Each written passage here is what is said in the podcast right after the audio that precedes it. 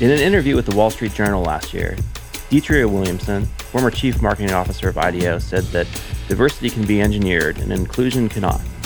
In this episode, we're going to dive deeper into that statement and also ask Detria what roadblocks she's encountered over the course of her career, from working as a head of marketing in Dubai to her most recent role at IDEO. We also ask her what it means for design to become commoditized and how remote and hybrid work impact inclusivity. If you're looking to raise the collaborative intelligence of your organization through more inclusive practices, this episode is for you. Thanks for listening.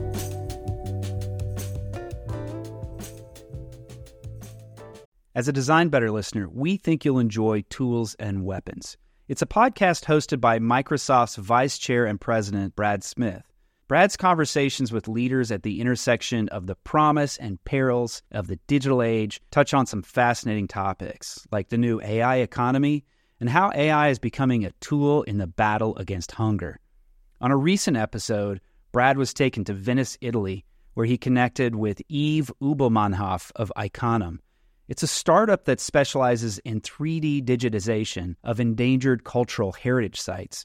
During the relative quiet of the pandemic, Yves and his team used drone capture photography and some powerful AI tools to create a full scale digital twin of Venice, a city threatened by climate change and over tourism.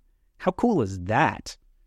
On tools and weapons, Yves tells Brad how he's using this incredible technology to help preserve some of the world's most endangered cultural heritage sites in pristine detail so they can be studied and appreciated for generations to come.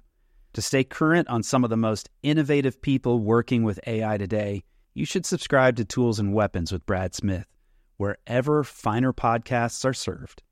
Detria Williamson, welcome to the Design Better podcast.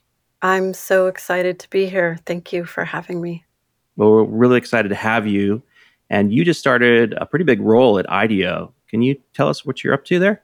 Sure. Well, first, again, just thanks so much for having me here. Really excited to be here and just sharing the story about the power of design, which is actually a big part of my role. So, I started not too long ago, almost eight months ago, as Chief Marketing Officer for IDEO. And I'm ultimately there to make sure that we are open, available, accessible to do more powerful design work through the world. So, Detria, you've been at this in the design world for some time now. And I'm curious if you could just talk to us a little bit about your career arc. Maybe not all the details, because people I'm sure will look you up on LinkedIn and so forth. But along the way, did you encounter like roadblocks in the course of your career where you, you know, needed to find a path forward? Yeah, I mean, actually, so first, I come from just very humble beginnings. You know, I'm first generation to go to college. I'm, I say, a successful single executive mom, but as you can imagine, that came with its own challenges. But I would say, you know, being chief marketing officer for one of the most prolific design companies in the world. I'm actually, even myself, a scrappy designer. It's one of the things that attracted me to IDEO was that I think by the time I learned and was sort of, I would say, let in to this kind of secret society, if you will, which is what I think design has been, I learned its power. And that was as a marketer on the client side. So I would say one of the stumbling blocks that I've had in my career was actually just not having access to some of the most powerful tools. And one of those was certainly design. And was there a point where you realized design was so central to business, to your work, to your career, and you started to investigate that more closely? I did. It was when I first attended as a client my first sort of design thinking workshop. And I said, oh my gosh, this is, you know, it's almost like a kid that sees a bowl of raw cookie dough. You know, I thought this is the secret. And I just saw its power. I would say I was kind of first in design as what we might call a non traditional design services buyer. You know, I was purchasing services to sort of design for really critical problems as opposed to just purchasing a design service to kind of pretty something up or just to kick it off with the workshop as kind of the way in, I really started to feel the power of design as the way through. And my background as a marketer sort of spans several different industries from travel and luxury to hospitality to entertainment. I've also worked at Accenture and design has really been that safety net that I've I've used throughout my career. It's really been the through line as I solve really critical problems, really as a digital marketing expert, I would say. Detria, what are some of the ways that you've been able to get your non-designer colleagues more invested in the power of design, whether they're you know developers or or even other marketers that maybe don't understand it the way that you do? You know, I would say that this used to be harder, but not now, particularly coming out of the pandemic, which hopefully we're coming out of the pandemic. We've all experienced some sort of pain, and it's been different. That pain has either been felt at the talent level, it's been felt at the growth level. In some cases, people have felt that at the diversity and inclusion level. I would say that that's not as hard now as it was in the past. You know, in the past, people really came to design, I would say, for more sort of conventional problem solving. And now we're really seeing all sorts of shifts. We're seeing a shift in customer demand. People are kind of moving from this, I need a design solution for this product to really I have a business problem or a market opportunity, and how can design actually help me get through the right outcome? And coming out of the pandemic, you add quickly to that. We're also seeing, I would say, a lot of shifts in buyer behavior. So, traditionally in the past, the design buyer has been the CEO. You know, the CEO has really held the full agenda. And now what's exciting is you're seeing, as I was mentioning before, you're seeing the chief technology officer or the chief marketing officer in my case. So I would actually say it's more about making sure that the budget is there as opposed to really educating people on the power of design. I think people are starting to understand the power of design. Now it's about how do I mobilize the resource for that. And that resource could be people, and that resource could be budget. You spoke a little bit there about diversity and inclusion. I know it's a topic that you're particularly passionate about. And you've spent a, a fair bit of time thinking about brands and how they can present an inclusive brand. Could you talk to us about the elements of an inclusive brand? How does a company go about shaping that and bringing more people into their world? You know, I've lived many parts of the world. I grew up overseas. So, first, I would say that it's really part of my backbone. I think at a time right now where there's diversity politics, it's trendy. I often advise leaders that, you know, diversity can be engineered, but inclusion and a sense of belonging cannot. And that to me is what's critical is really ensuring that you have radically inclusive leaders. And I actually think finding radically inclusive leaders, there's no discrimination against that. That can, you know, be men, women, a variety of sexual orientation that can come across different ethnicities. But I think what's critical is ensuring that you have radically inclusive leaders. That is the way that we're going to get there. So that I would say is first is making sure that you hire in that way. I also designed a tool called ICX, Inclusive Customer Experience, which is really about creating this bridge. So we all know that we have to work on our culture. We all know that we can do better from a diversity standpoint. And any company or brand that feels like they've ever sort of made it or arrived, then they're not doing the right thing, is what I would say. Really, if you ensure that you have this human and community centric basis or foundation at sort of the core of what you're doing, which design ensures that you do. Ultimately, it ensures that you're constantly on the prowl for what I would say is an inclusive customer experience end to end because hiring our way through is not the only way that we can are going to be able to solve for this. We need to make sure that we design for an end-to-end inclusive customer experience or client experience. A couple of follow-up questions there. What does it mean to be radically inclusive as a leader? I think radical inclusive leaders, you know, don't have to be told, for example, that hiring a diverse team is important because it's part of their makeup. I think radically inclusive leaders are not forced to, you know, sort of seek out people of difference. They embrace it, they cherish it, they demand it. Those are radically inclusive leaders. Those aren't really things that you can be taught, in my opinion. Are there companies that you've seen who have built a brand that really embody this idea of inclusivity? You talked about diversity can be engineered. And I think what you mean by that is like we could hire a variety of people from different backgrounds and perspectives, but inclusivity is really about action. Are there companies who have figured that out and maybe could serve as examples for listeners? I don't know that I would actually say there's any one company that has figured it out because I think as a society, we're constantly evolving. So it goes back to that notion that you never quite reach the promised land.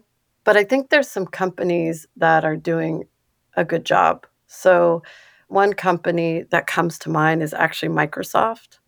I think Microsoft has really stood in and stood for making some drastic changes. They've been humble, they've been public about it. But I'm sure if you were to talk to people at Microsoft, I'm sure many would say we can do better and we can go further. And that's the right attitude to not sort of celebrate that you've made it. And I think those who are inclusive along the way, those are the brands that are doing the best, that are really not out there just trying to engineer diversity. I myself, I was abroad, I was in the Middle East for many years, and I could not believe that after being away for 10 years, a decade, I came back and we were dealing with the same questions and problems and challenges. And I, I really think that that is because of all or many companies sort of chasing diversity but I think when you really go for inclusion and belonging, that's when you start to see retention. That's when you start to see innovation. That's when you start to see heightened creativity. I myself have won a lot of awards, and I, I always tell people the secret sauce to that was having an incredibly diverse and inclusive team that everyone felt a part, everyone felt heard, everyone felt valued, everyone felt respected. I didn't learn that in college. There was no course on that. That comes through exposure, that comes through having great leaders, and that comes from, I think, having this value and this sense of purpose around inclusion. So I wouldn't say that there are any companies that have made it or are perfect, but I think Microsoft has come a long way they're a brand I would say is to be celebrated for sure. It's a fascinating example because I think anyone who's been in the tech space, not even as as a professional, but just as a user for a few years, will remember that Microsoft was not that long ago seen as the evil empire. And now they're really seen very differently. They have different leadership. And if anyone is curious about some of the specific design principles and tactics that Microsoft uses, you can Google Microsoft's inclusive design framework and you'll find they've got a great site that's just super thoughtful. Yeah.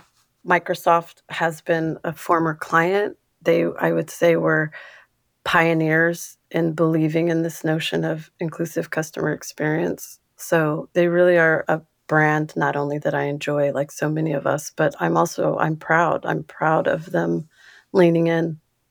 You mentioned growing up overseas. Tell us a little bit about that, where you grew up, and then also your work abroad. I, I believe you worked in Dubai for a few years and maybe other places in the Middle East. Tell us about how that influenced how you think about designing and marketing across different cultures. Sure. So I did. I spent most of my childhood in Germany and then moved to Colorado, which was and moved to the suburbs in Colorado. So as you can imagine, it was it was quite homogenous, even coming from Germany. So I then went and studied abroad in Argentina and then came back, went to university in the US, and then quickly went into an international role. So I was head of marketing, international marketing, actually at Discovery Channel. We had global offices peppered throughout the world. So I spent a lot of time in Singapore and Tokyo, parts of Europe, and then to your point, headed over to the Middle East. And I think what it did do was it exposed me to lots of different approaches. It certainly made me a better manager. I think those that are built to be a better manager honestly have been exposed to different types of people. And that really has been my life, and it's certainly been my career. So when you can pull a lot of different people who have been educated differently, who have had different life experiences, and you bring all of that around a problem, I refer to it as a really good feast. And usually, what comes out of that is impact, is innovation, and it's certainly a better way to solve a problem. So, as we're thinking about building diversity into our teams, we can hire for diversity. And I know a lot of companies are thinking about that and they're trying and they're still just, in many situations, not getting it right. How should we be rebuilding, rethinking, re engineering our hiring process to have more diverse teams with diverse perspectives that could inform the way that we design?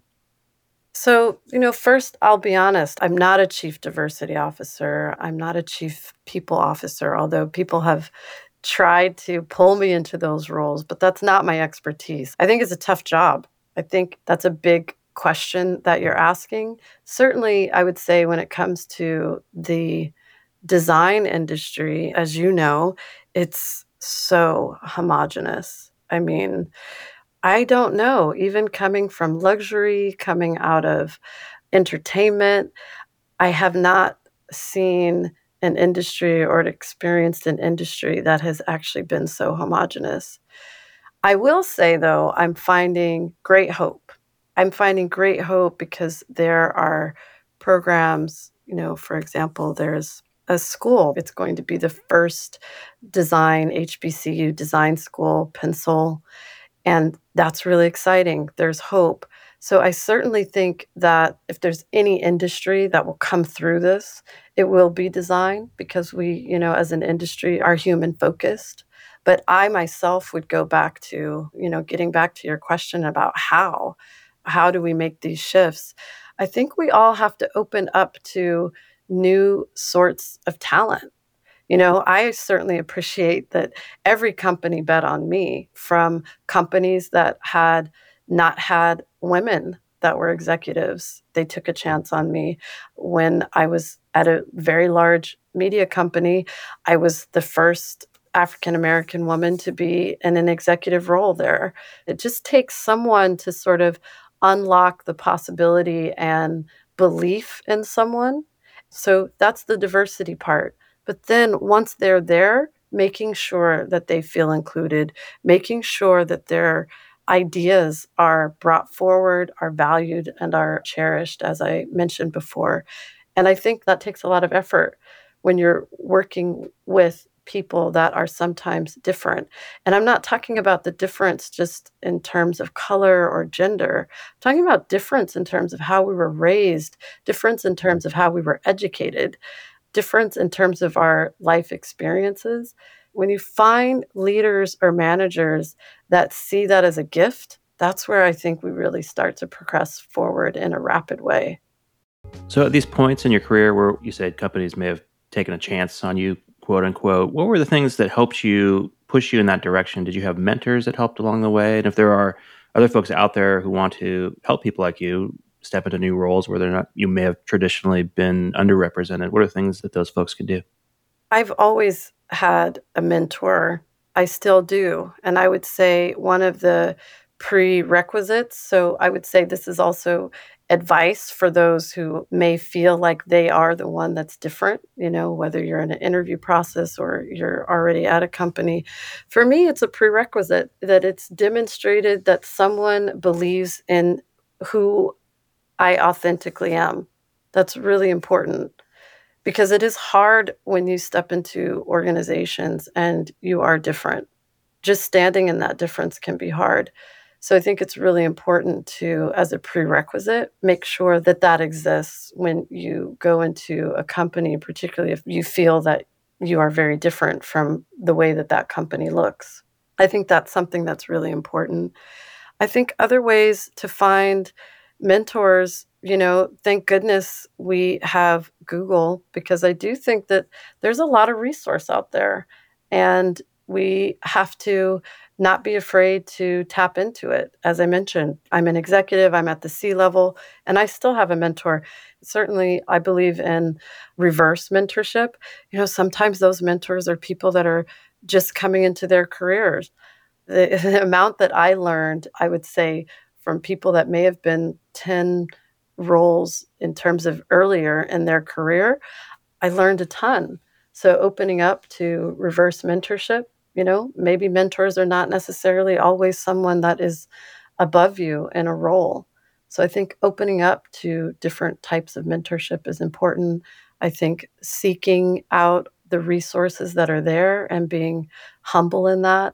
And then I think making it a prerequisite where you go and saying, you know, some companies may not have a formalized mentorship program, or some companies do, and you don't know how to unlock it and ask the question. Or if you find someone, hey, I really like something that you said or that you did, would you be willing to mentor me?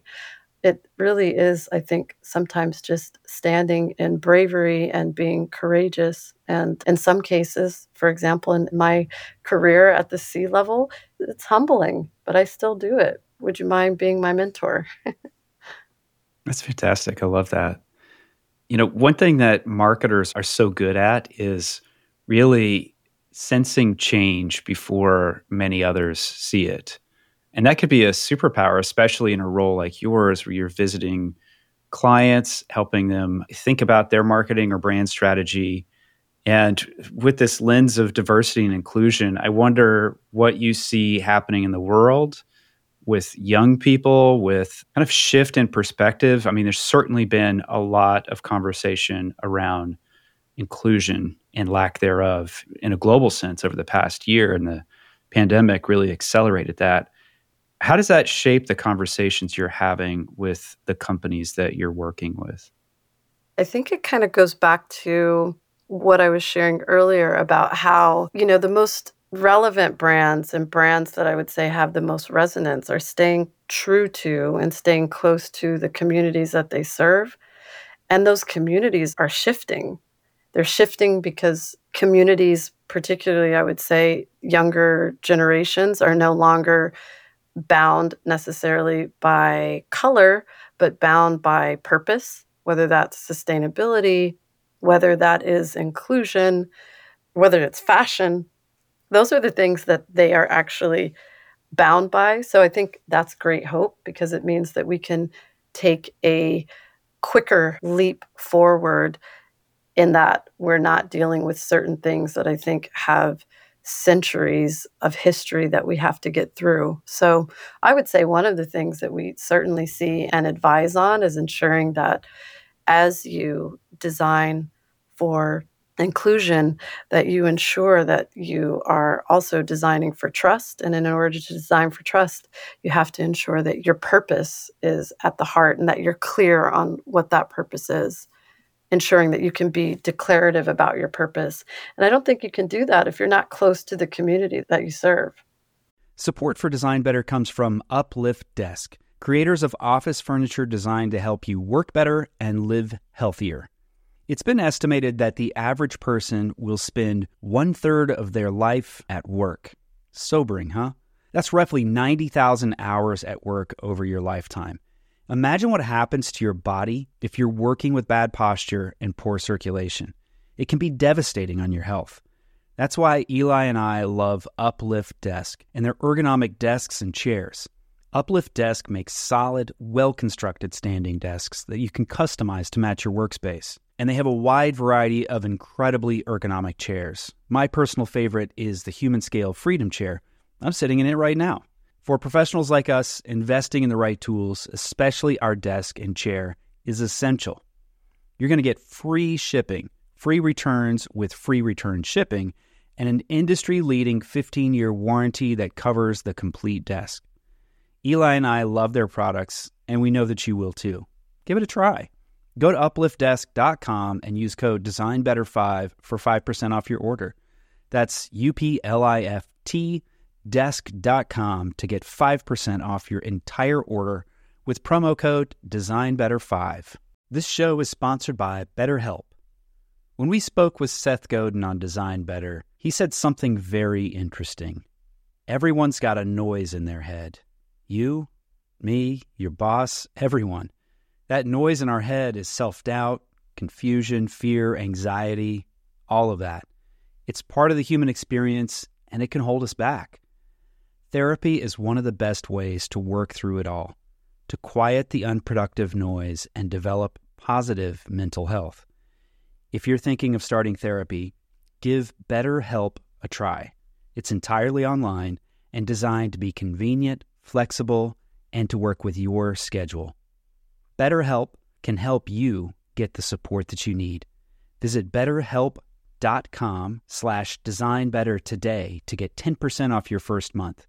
That's betterhelp, H-E-L-P dot com slash designbetter. Support for Design Better comes from our friends at CrashPlan. Visit crashplan.com slash design better for 50% off your first year of CrashPlan. From my daughter's first birthday to my son's first soccer game, if you're like me, you have thousands of precious family photos that only exist in digital form. That's why I've been using CrashPlan for a decade and a half now to back up all my important files. CrashPlan works efficiently in the background while you work, encrypting and sending all your new or changed files up to their secure cloud server every 15 minutes. And they make it simple to restore some or all of your data. And with unlimited version retention, CrashPlan can also be your ultimate rewind button Businesses of all sizes benefit from CrashPlan's multi tenant capabilities. Buy as many user licenses as you need and easily manage them all under one account. Go to crashplan.com slash designbetter for 50% off your first year of CrashPlan. That's crashplan.com slash designbetter, all one word, for 50% off your first year. Back up better with CrashPlan. So we've obviously experienced a huge shift in the way that people work day to day over the course of the pandemic and there's a lot more remote work and hybrid work and how do you see that impacting both the happiness of your employee the day-to-day happiness but also the opportunities to have kind of a more inclusive environment if it allows you know working moms and dads to you know be closer to their kids that kind of thing so i would certainly say from a marketing perspective how i found joy is really connecting with and understanding that this moment has been so difficult and challenging that really there's sort of an act of returning. How do we return and making sure that you co create the conditions for each other together? And thankfully, by being at IDEO, we're given the space to do that. From a marketing perspective, we have moved into a fully hybrid model which is allowing people to make the choice for themselves. And that's where I think the world is. I'm sure you're seeing and finding this in California. If you're not giving people the choice or the conditions that they need coming out of this pandemic, they'll go find it somewhere else. I think employees and colleagues and the communities that are working for brands right now, they're really the ones that are in control. It's no longer the companies themselves that are in control, I would say it's the employees. That's the shift that we've certainly seen for ourselves and also for the companies that we serve. One thing that really fascinates me about marketing is how a marketing campaign in one particular culture can do so well. And then when it's transplanted to a different culture, a different part of the world, it can absolutely fail, which speaks to just our differences and sometimes the idea of designing inclusively is, like you said, being very closely connected to those communities, understanding value systems and the way people see the world. What have you encountered in, you know, living in so many places, working in so many places, and being a marketer? How have you seen design of marketing shift from culture to culture? Well, I think one of the reasons that I've found success in my career is actually almost flipping that question because, to your point, those differences that you just highlighted are always there. And I think the companies that market to the difference specifically probably lose. But when you market to the emotion, when you market to the need that they have, those are the brands that win. And that's where you actually start to find success. That's where you start to find power and impact. I would say that I've traveled all around the world through parts of Africa, through parts of South America, all over the Middle East and Europe and the US. And regardless of where you're from, for example, as a parent, we all want the same things our kids to have a great education, our kids to eat healthy, our kids to have more, ta- more time with their siblings and their families, our kids to not suffer. And that's the through line. And I use that as an example because, therefore, brands that are serving anyone within, say, the family dynamic, as long as you're serving the emotional need that you have, then that's when there's real impact. That's what I found as being so consistent is serving for joy, serving for convenience, serving for the critical need that they have. And it's actually more consistent than you would imagine. Sometimes the expression of that would vary, you know, making sure that you're doing that in a thoughtful way, not necessarily just looking to sort of hit your growth target. Although, if you do it this way, you do end up hitting your growth targets. So, we already touched on the, the fact that design is becoming more understood through the organization, that its impact is being recognized. But possibly with that becomes a, a danger of design being commoditized to some degree. What do you think about that and sort of the risks and benefits for both designers and marketers of, for this potential commoditization of design? That's I I feel like we could have a whole nother podcast just on hmm. that. um, it's interesting because I do see design being commoditized in the same way, for example, that content is. But I think that that's a good thing, provided that you continue to have companies, for example, like IDEO, that can maintain, I would say, the quality, that can maintain the fluency, the gravitas. And also, we ourselves have to make sure that we continue to sort of grow in terms of kind of meeting the outer edge and pushing ourselves to the outer edge of innovation and design. So I think there's a place for both. We're we're seeing that, right? In content. Everyone thought, "Oh, you know, companies that do content are going to go out of business now that that's been commoditized that that's been democratized even but it's not. It's just created a greater space because there's greater demand. I think it's safe for us to say seeing the success i would say of many tech brands in terms of them racing to design more products i think it's safe to say that there will always be a space for I would say, commoditized design and for design to sort of maintain a high level, if you will. I want to rewind a bit to uh, what you were saying about design and its connection to communities, because I think there's something really interesting there. You've said that innovation often happens with products, but products can actually create innovation inside of communities. Could you talk to us about that? Like, how do you think about that? And what are some examples of how communities can be innovated by a product? Well, I think when you co create a product with the community, then this is where you again start to see impact. And in some ways, this is where you might start to see commoditized design because of this notion of co creation. But I think that that's what's important, you know, sort of creating products in kind of a vacuum and doing it in an insular way is not the way forward. The way forward is actually designing for and with community. And thankfully, with digital, we can now do that together.